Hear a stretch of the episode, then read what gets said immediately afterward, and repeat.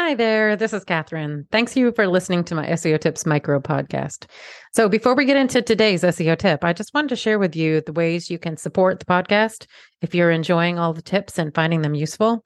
So, you can send me a donation at buymeacoffee.com slash Katherine W. Ong, O N G. And that's Katherine with a K. Any and all levels of donation are appreciated. It will help me offset the cost of producing the podcast. So that's buymeacoffee.com slash K A T H E R I N E W O N G. I'd also encourage you to subscribe to our email list to make sure you're not missing any future episodes or any other news about the SEO Tips podcast. And to do that, you'd go to wostrategies.com slash newsletter. Okay, on with today's tip. Hello, thanks for listening to SEO Tips today. So today's tip is focused on paying attention to the larger legislative picture that might actually impact you as a digital marketer.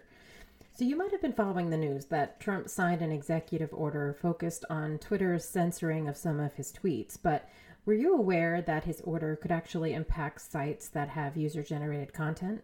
So, based on the copy of his order, it includes sites like blogs, recipe sites, review sites, e commerce, even online forums. And while the executive order is focused on Facebook and Twitter, the actual scope of the order includes all websites with user generated content. So here's the quote For purposes of this order, the term, quote, online platform means any website or application that allows users to create and share content or engage in social networking or any general search engine, end quote. So it could threaten the Common Decency Act, which, according to the Electronic Frontier Foundation, uh, the Common Decency Act 230 also offers legal shield to bloggers who act as intermediaries by hosting comments on their blogs. Under the law, bloggers aren't liable for comments left by readers. The work of guest bloggers, tips sent via email, or information received through RSS feeds. And this legal protection can still hold if the blogger is aware of the objectionable content or makes editorial judgments.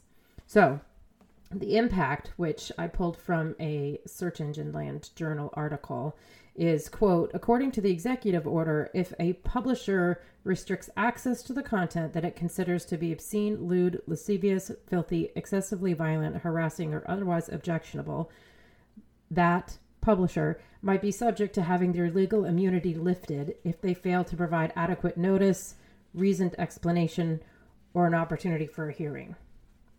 Hmm i think everybody in digital marketing should keep an eye on this one so that's your tip for today. Keep an eye on the impact of Trump's executive order to see if it actually does start impacting sites beyond Twitter and Facebook. Thanks for listening. Come back tomorrow for another SEO tip.